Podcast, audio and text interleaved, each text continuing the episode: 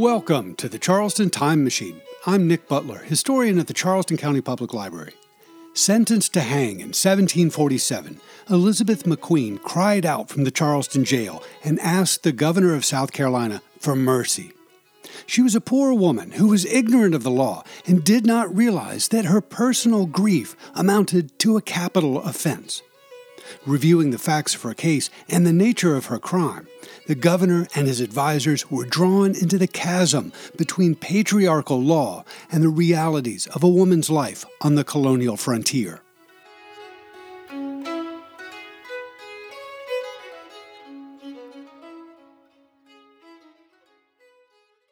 At the end of last week's episode, a jury of 12 white men found Elizabeth McQueen, a poor half Creek Indian woman, guilty of murdering her newborn child. The judges of the South Carolina Court of General Sessions, following the prescriptions of a 1623 English law concerning infanticide, condemned her to death by hanging. After the sentence was pronounced, Provost Marshal Rawlins Lowndes, or one of his assistants, escorted Elizabeth back to the jailhouse on King Street to await the execution of her sentence. We don't know the date appointed for Elizabeth's execution because there are no surviving criminal court records from this era of South Carolina's colonial history. Despite this loss, one can find a number of tantalizing details about the workings of our colonial criminal court in the form of snippets of discussions of individual cases recorded in surviving legislative journals and in brief anecdotes printed in surviving local newspapers. Based on the fragments of criminal trials I've seen in such sources, I have concluded that the judges didn't always appoint a date for the execution when they handed down a death sentence.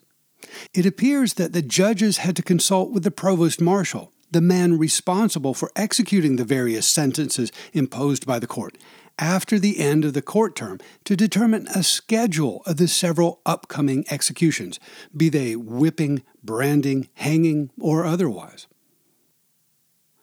Once the judges settled on a date for Elizabeth's hanging, they would have communicated that information to the governor, who was required by law to issue a death warrant, an official document directing the provost marshal to erect a scaffold and to hang the prisoner at a certain date and time at a certain place, in accordance with the court's sentence. The appointed date might be just a few days after the conclusion of the prisoner's court trial, or several weeks after sentencing. Without a more robust collection of documentary evidence from colonial era South Carolina, it's difficult to understand the reasoning behind this flexible schedule of executions. Bear in mind that a condemned prisoner like Elizabeth McQueen, resting in chains at the jailhouse in early November 1747, would have been ignorant of these background machinations concerning her fate. It was the provost marshal's responsibility to confront Elizabeth and officially inform her that the governor had signed the warrant for her death at such a time and at such a place. Perhaps he read the official document aloud to her as she sat on the wooden floor of the prison on King Street, surrounded by her fellow inmates. Whatever the details of the scene, Elizabeth now knew that her end was drawing near an ally at the jail. Although we don't know how much time passed between the end of her trial and the appointed date of her execution, we do know that Elizabeth had an ally who intervened during this finite window of opportunity. Someone whose identity is now unknown felt sufficient compassion for Elizabeth that they went to the jail and helped her construct a written petition for clemency and then submitted it on her behalf to the governor of South Carolina and his council of advisers. Who might have done such a thing for this obscure young woman who was now a convicted murderer? Perhaps it was one of Charleston's several clergymen who felt compassion for Elizabeth's troubled soul and reached out to help her. Or perhaps it was a local attorney who took a professional interest in the case and sought to use his legal skills to amend what he saw as a miscarriage of justice. Or perhaps it was Rawlins Lowndes, the young provost marshal who was studying law in his spare time and hoping to escape the loathsome jail and embark on a new career. Or perhaps it was a genteel lady from an affluent Charleston family who had heard about Elizabeth's plight, perhaps even attended her trial, and was so moved by her story that she hired a lawyer to intercede on the poor girl's behalf. Perhaps it was even a member of the jury that convicted Elizabeth, who felt that the law was wrong and sought to amend the course of justice. I'll mention one more possible candidate by way of correcting an important omission from last week's installment of Elizabeth's story. It's possible, perhaps even likely, that there was a defense attorney present at her trial. Although the use of defense attorneys was uncommon in English and Anglo American criminal courts in the 17th and early 18th centuries, that trend was changing during Elizabeth's lifetime. A law ratified in South Carolina in 1731, for example, empowered defendants on trial for capital crimes like treason and murder, quote, to make his and their full defense by counsel learned in law, end quote. If such a defendant expressed a desire for legal representation, but did not personally retain an attorney, the court would assign counsel to assist the defendant. The text of this 1731 law does not mention who was responsible for paying the defense attorney's fees, but the court probably expected him to volunteer his time as a sort of colonial era pro bono program. Considering Elizabeth's impoverished background, I think it's reasonable to conclude that she was entirely unfamiliar with criminal court procedure prior to the commencement of her murder trial in the autumn of 1747, and thus did not know that she was entitled to have legal representation. Judge Thomas Dale, the senior assistant judge presiding over her case, might have stated at her arraignment that the court would assign a counselor for her defense if she so desired. We can imagine that Elizabeth understood sufficiently the gravity of her situation to embrace the opportunity to gain a legal ally, so the court summoned and appointed a lawyer to represent her during the trial. The identity of Elizabeth's defense attorney, if indeed she had one, is now lost along with the vast majority of the criminal court records of colonial era South Carolina. No matter who he might have been, however, we can surmise that he would have quickly become more intimately acquainted with the details of her life and her alleged crime than anyone else in the province. To represent his client's case most effectively, the aforementioned South Carolina law of 1731 empowered the defense counsel, quote, free access to the defendant at all seasonable times, either before, at, or after the said trial. That is to say, he probably visited Elizabeth in jail before the commencement of her trial and asked detailed questions in order to prepare her defense. He would have spoken with his client repeatedly in the courtroom during the trial and was empowered to visit her again at the jail after her conviction. During the course of all this activity, compressed within a relatively short period of days or weeks, it's possible that the court appointed lawyer developed some affinity, or at least compassion, for the young woman. Familiar with both the letter of the law and the details of his client's story, he, more than anyone, would have seen the injustice of condemning her to death. If I were a betting man, I'd wager that Elizabeth McQueen's anonymous defense counsel is the most likely candidate for having been the author of her petition to the governor asking for mercy. The petition for mercy. Elizabeth's unidentified ally likely went to see her in the jail after the conclusion of her trial and expressed his regret for the unfortunate outcome of her case. Perhaps Elizabeth asked if there was not some course of action that might save her from the noose.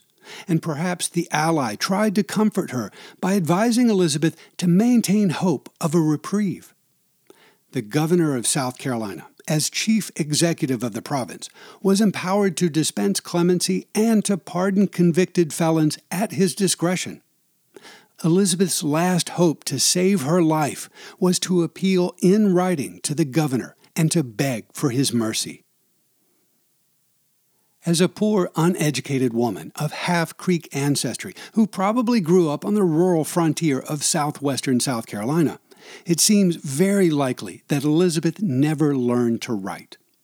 She might have learned to read at some point, as did many poor women in colonial America, but writing was a separate skill generally reserved for the more affluent classes of men and women.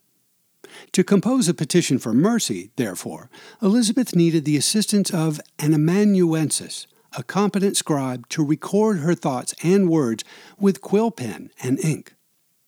But drafting an effective petition for mercy wasn't simply a matter of transcribing the prisoner's statements onto paper. The document had to adopt a specific tone and employ certain language calculated to inspire the royal governor to grant clemency to a lowly convicted murderer.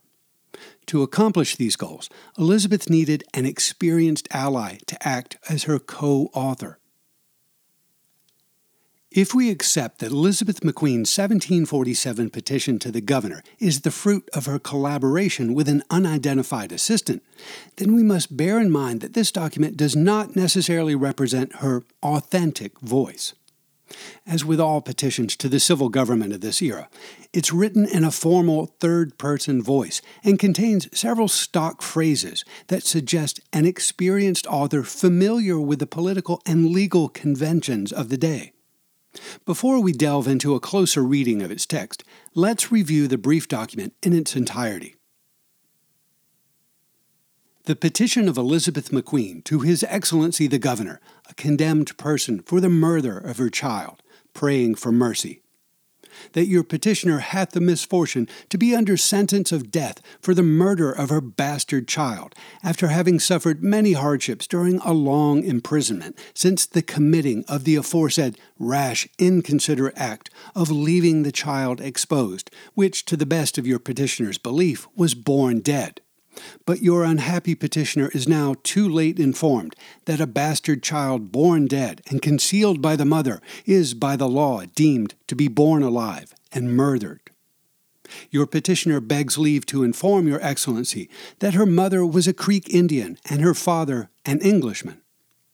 Your petitioner will not attempt to deceive Your Excellency with any fallacious defense of the act for which the law hath sentenced her to suffer death but with the greatest humility and most sincere repentance throws herself at your Excellency's feet and implores that mercy in this work, which your petitioner is taught God Almighty hath promised to repenting sinners in the next if your excellency shall be pleased so far as to incline your ear to this petition, as to make an inquiry concerning the trial, your petitioner flatters herself. It will appear that no circumstances were alleged that aggravated the offense, while the custom of the Indians and the ignorance that usually attends persons in her low situation being poor and half Indian, and being no common prostitute, may plead for some extra extenuation of her guilt, and to intercede so far with your Excellency as to represent your unhappy petitioner a proper object of mercy.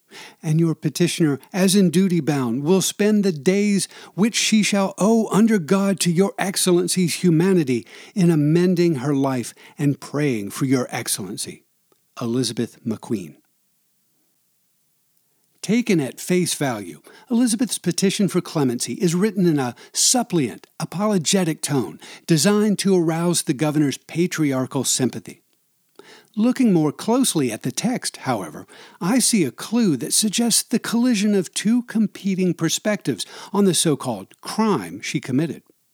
On the one hand, the petition speaks of humility, ignorance, and repentance for Elizabeth's acknowledged guilt the petitioner begs the governor to remember that she is poor and half Indian.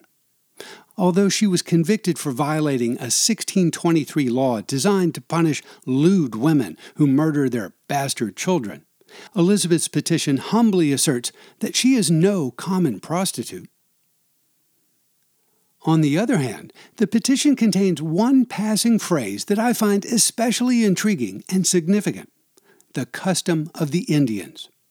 More precisely, Elizabeth hoped that the governor's recognition or acknowledgement of, quote, the custom of the Indians may plead for some extra extenuation of her guilt, end quote.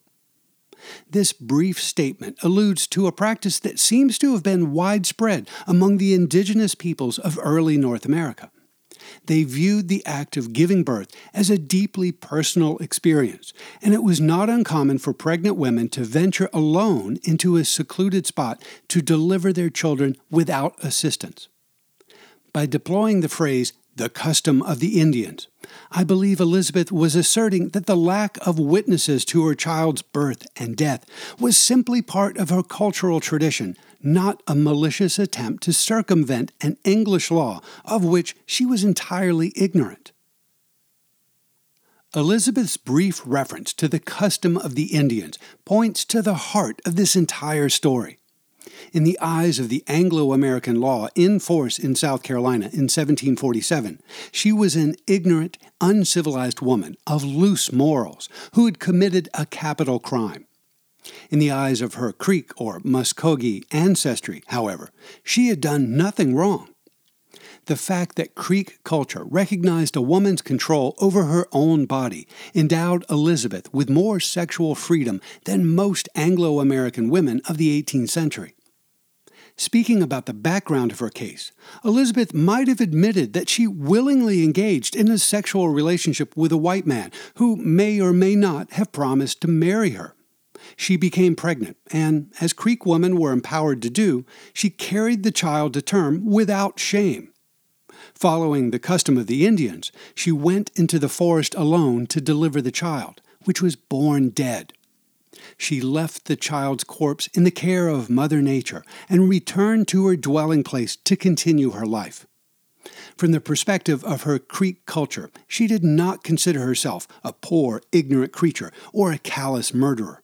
She was merely following the path of the meandering river of life. If anything, she was a victim of the cultural prejudice inherent in the English law enforced by the strangers who were encroaching on the homelands of the indigenous population, a place the strangers called the frontier of their colony of South Carolina. From the surviving documentary evidence of Elizabeth's story, it's easy to construct an image of a meek, young country girl who is overwhelmed by the flood of accusations and insults she received from the white urban strangers who sat in judgment of her fate. As a hypothetical rebuttal to that characterization, however, I'd like to offer a contrasting viewpoint that endows her with more of a pulse. Perhaps Elizabeth was angry about this entire affair. Perhaps she resented being judged and slandered by strangers, and vocally expressed her displeasure. Perhaps she contested her treatment throughout this story, from her arrest to her incarceration to her trial, with verbal and even physical resistance. Even if we accept the possibility Elizabeth possessed more spirit and agency than her petition suggests, we must also acknowledge that she was obliged to swallow her pride and beg for mercy. Elizabeth's co author might have told her that he understood her point of view, but in order to save her life, it was necessary to bend her story and her attitude and to adopt an unreservedly apologetic tone in the petition. The young woman, surrounded by strangers and trapped in a desperate situation, must have conceded the wisdom of his point and trusted her new ally to complete the text of the petition as he saw fit. Because I believe that Elizabeth's ally and co author learned the details of her case from earlier conversations with the young woman or heard them recited during the trial, I suspect he did not draft the text of the petition within the depressing confines of the incommodious jail. I believe the two parties probably discussed the idea of the petition and debated its contents at a post trial meeting somewhere within the jailhouse, but their previous conversations had provided him with sufficient material to frame the text of the petition. While Elizabeth entrusted her last mortal hope to the kind stranger, he returned to his comfortable home or office to complete the final draft of the petition. The Governor's Perusal The intended recipient of Elizabeth's petition was the Governor of South Carolina and his Council of Advisers. From the early 1730s to the late 1760s, the spacious office of the provincial executive and his council was located on the second floor of a brick structure on the east side of East Bay Street, at the east end of Broad Street. This building, which housed the watch house or police station on the ground floor and the council chamber above, was demolished in 1768 to make room for the present Old Exchange and Provost Dungeon, which was completed in 1771. There was no mail delivery system in place at this time, so Elizabeth's ally probably walked to the council chamber and personally delivered her petition into the hands of the governor's staff.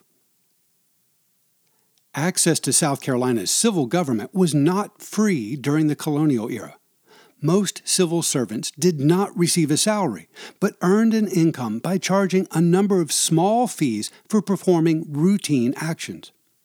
According to a table of public fees adopted by the provincial legislature in 1736, for example, citizens had to pay a fee of one shilling and six pence, South Carolina currency, to the messenger of council for carrying a private petition to that body.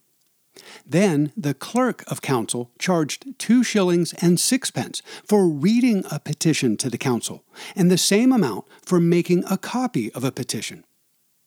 In early November 1747, one man, William Backshall, briefly held both offices of messenger and clerk of council. When Elizabeth McQueen's ally presented her petition to Mr. Backshall at the door of the council chamber, therefore, he was obliged to tender such sums in advance to grease the wheels of government.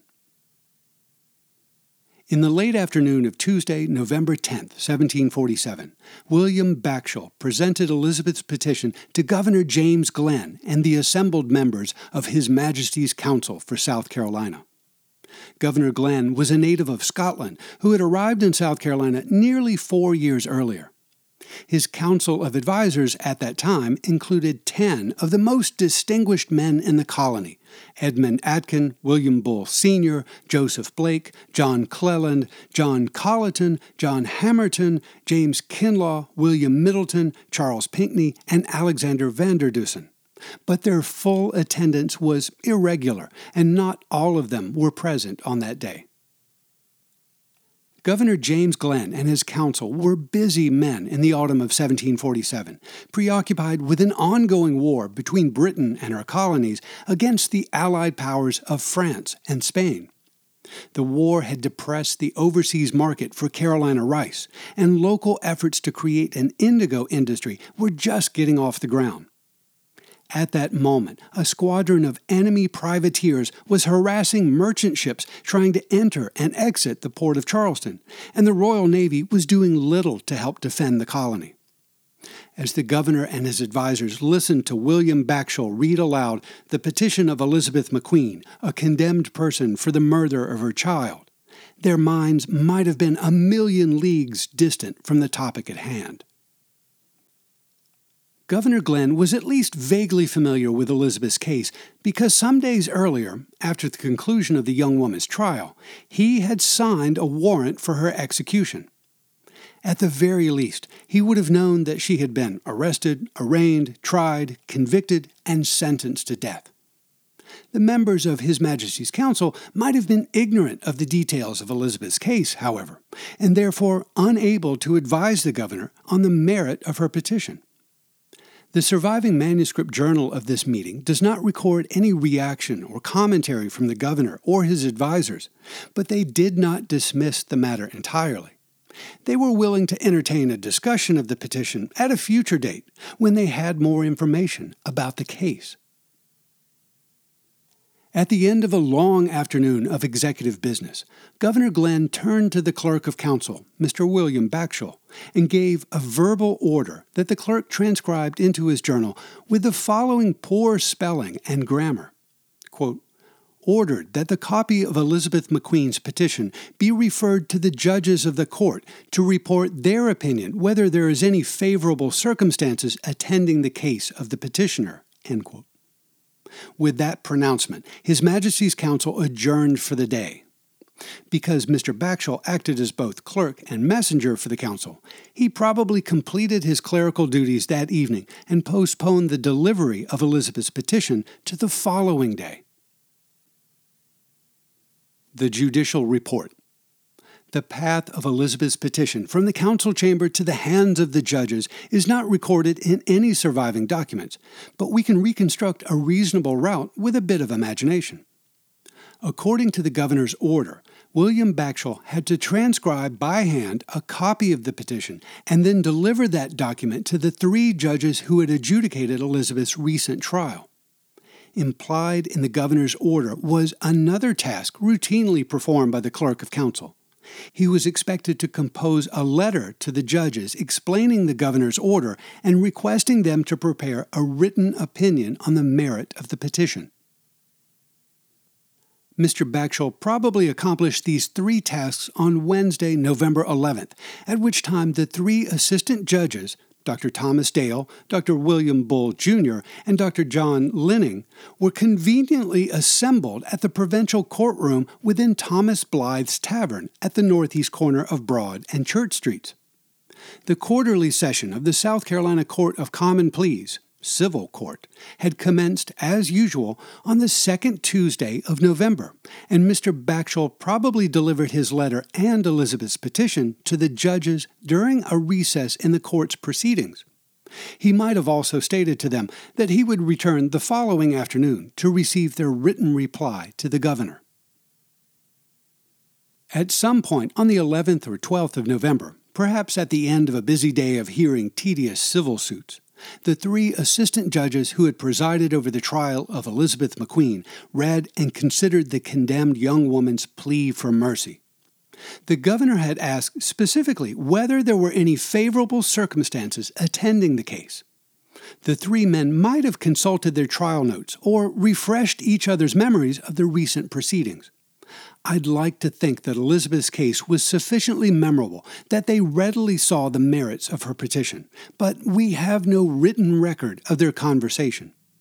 We have only a brief summary report, which Mr. Backshall later copied into the surviving manuscript journal of His Majesty's Council for South Carolina. Because this undated report includes a small bit of additional biographical information about Elizabeth that was apparently revealed in the course of her trial, I'd like to share with you its full text. To His Excellency the Governor in Council. Whereas a copy of Elizabeth McQueen's petition to Your Excellency, praying mercy and forgiveness, hath been referred to us by order of Your Excellency and His Majesty's Honorable Council, upon perusing the same, we are of opinion that the facts therein stated are true, and that considering her birth and education, being a half Indian, she was the more easily seduced and deluded upon a promise of marriage. And as the magistrate who committed her, and the people with whom she had lived for several years past, gave her a very favorable character as to the innocence and sobriety of her life before this melancholy and unhappy affair. We are therefore of opinion, upon considering the premises, that the said petitioner is no improper object of Your Excellency's mercy and compassion, which is humbly submitted by Your Excellency and Honor's most obedient servants, Thomas Dale, William Bull, Jr., John Linning. The Council's Opinion. By the morning of Friday, November 13th, William Backshall had visited the courtroom in Mr. Blythe's tavern and received the judge's report on Elizabeth's petition. He then carried it to the council chamber at the east end of Broad Street and prepared for another day's work as clerk of South Carolina's Executive Council in the course of their never ending train of weighty political matters, Mr. Backshall presented to Governor Glen and his council, quote, the report of the judges on the petition of Elizabeth McQueen, which was referred to them the 10th instant. After the clerk had read the report aloud to the assembled politicians, His Excellency Governor Glen asked the opinion of His Majesty's Council on the matter at hand the elite white men then briefly discussed the fate of the poor Half Creek woman. The facts of her case presented at trial had proved that she was indeed guilty, but there were extenuating circumstances that merited consideration. The law she had transgressed was enacted more than a century earlier to punish a certain class of English women, including unmarried sex workers, who sought to dispose of their unwanted children. Although it was adopted into South Carolina's legal code in 1712, that 1623 law was not necessarily suited to the realities of frontier life in the colonies. Elizabeth McQueen was quite literally caught between two worlds the old world of her Native American traditions and the new world of European culture that every day spread further westward from Charleston. South Carolina's senior judges, although trained as physicians, had reviewed the facts and character of Elizabeth's case and recommended her as no improper object of the governor's mercy and compassion the Scottish governor and his erudite cosmopolitan board of advisers took this judicial advice to heart. Considering her birth and education, as well as the complexities of Elizabeth's cultural roots and her former life of innocence and sobriety, and after having maturely considered the same, Governor James Glen and the members of His Majesty's Council, quote, unanimously agreed that she was a proper object of mercy. End quote. With those words, recorded by William Bagshawe's hand in the Council Journal, ends the documentary trail of the dramatic story of Elizabeth McQueen. The governor and his advisers immediately thereafter turned their attention to other unrelated matters of colonial administration. Moments later, however, Governor Glen asked Mr. Bagshawe to show him his written journal of the council's recent proceedings. The governor was not pleased with what he saw. Besides the clerk's awkward penmanship that reflected poorly on the character of South Carolina's government, Glen, quote, found fault with some incorrectness of spelling and then told the said Bagshawe that he was no longer clerk of council, end quote. Alexander Gordon, the previous clerk, recently suspended, immediately returned to his chair at the table, and Mr. Bagshawe returned to his sole duty as messenger of council. In the wake of this abrupt end to Elizabeth's story, we are left to wonder what happened next. I haven't found any evidence of how the governor and his council defined more specifically the intention of their mercy, or if the governor gave any further instructions regarding Elizabeth's clemency. In the course of my research through the surviving journals of His Majesty's Council for South Carolina, however, I have found a paper trail for the resolution of a few other criminal cases similar to that of Elizabeth McQueen. More specifically, I've found four other cases, all dating from the early 1750s, in which men convicted of murder and sentenced to death petitioned Governor Glen for mercy and received written pardons that were properly copied into surviving legal records. It's a bit of a mystery to me, therefore, why I cannot find so much as a mention of a written pardon for Elizabeth. Did the governor and his council consider Elizabeth, a young half Indian woman from the colonial frontier, too inconsequential to merit an official pardon? Or did the governor's mercy simply reduce Elizabeth's sentence to something less than death by hanging? Punitive sentences of long incarceration were uncommon in Anglo American law during Elizabeth's lifetime. Sentences for criminal offenses, including both felonies and misdemeanors, almost always included some degree of corporal punishment, after which the convicted parties were enlarged or set free.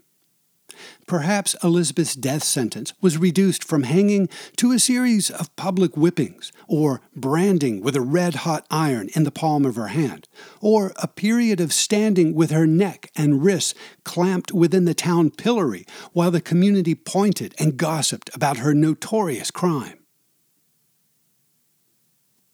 A welcome reprieve. Despite the archival silence regarding the specific quality of the government's mercy, we can conclude that Governor Glen almost certainly intended the clerk of council to draft a letter containing news of the council's decision on Elizabeth's petition, and for the messenger of council to deliver that letter to Provost Marshal Rawlins Lowndes.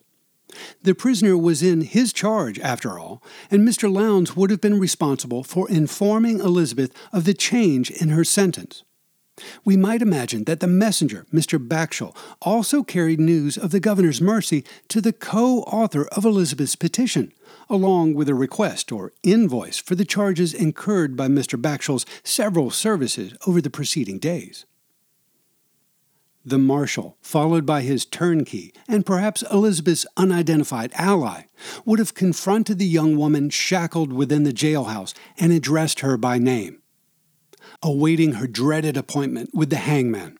Elizabeth must have been terrified to see several white men approaching her with skeleton keys in hand. Rather than marching her to the place of execution, however, Marshal Lowndes informed Elizabeth that the governor and his council had considered her petition and determined her to be a proper object of mercy. Death, though inevitable, would have to wait for another time the young Half Creek woman was saved from the noose. Friday, the 13th of November, 1747, proved to be a very lucky day for Elizabeth McQueen. It marked the end of a sad and painful chapter in her life, and perhaps the beginning of a new era of happiness and prosperity. In reality, however, the surviving paper trail of Elizabeth's life ends on that day, and the rest of her story is now lost. It is possible that she returned to the neighborhood where she had lived before her arrest, but I think she probably felt disinclined to return to the community of people whose actions and testimony had launched this miserable business. Perhaps the kind soul who helped Elizabeth draft her petition invited her to reside in his household and to begin her life anew in the relative anonymity of urban Charleston. Or perhaps she remained in the provincial jail on King Street for some time, assisting Marshal Lowndes with the female prisoners and preparing meals of a more wholesome nature for the inmates. If Elizabeth did remain at the jail as a sort of guest for some time after her reprieve, that residence was of short duration. Early on the morning of December 16, 1747, a fire ignited under the roof of the jail on King Street. According to a newspaper report published a few days later, the fire burnt with such fury that the whole building was consumed in a few hours. The provost marshal and his assistants managed to evacuate the prisoners to the nearby workhouse, and only one man, a suspected murderer, escaped during the confusion. A few months later, in the spring of 1748, Elizabeth McQueen's former fellow inmate, John Collins, or Collings, was a free man strolling the streets of Charleston when someone overheard him boasting that he was the one who had started the fire that burnt the prison in Charlestown by burning a rope match while he was incarcerated in the attic. As the winter solstice of 1747 approached and Charlestonians prepared for the relative darkness of winter, Provost Marshal Rawlins Lowndes was shopping for another rental property in which to house his criminal prisoners. Governor James Glen and his council of advisers continued to address the daily business of the colonial government, and William Bagshawe could be seen carrying executive messages around the capital town. The court season at Thomas Blythe's Tavern was over, soon to be followed by a series of dancing and musical assemblies in the multi purpose courtroom. In short, life in Charleston continued along its usual routine. After nearly a year of grief and humiliation, Elizabeth McQueen stepped away from the shackles of injustice and returned to a life of freedom.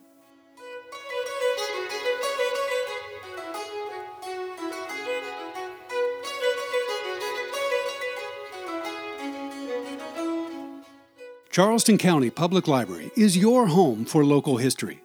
To explore our resources and programs, and to read an illustrated transcript of this podcast, point your web browser to ccpl.org.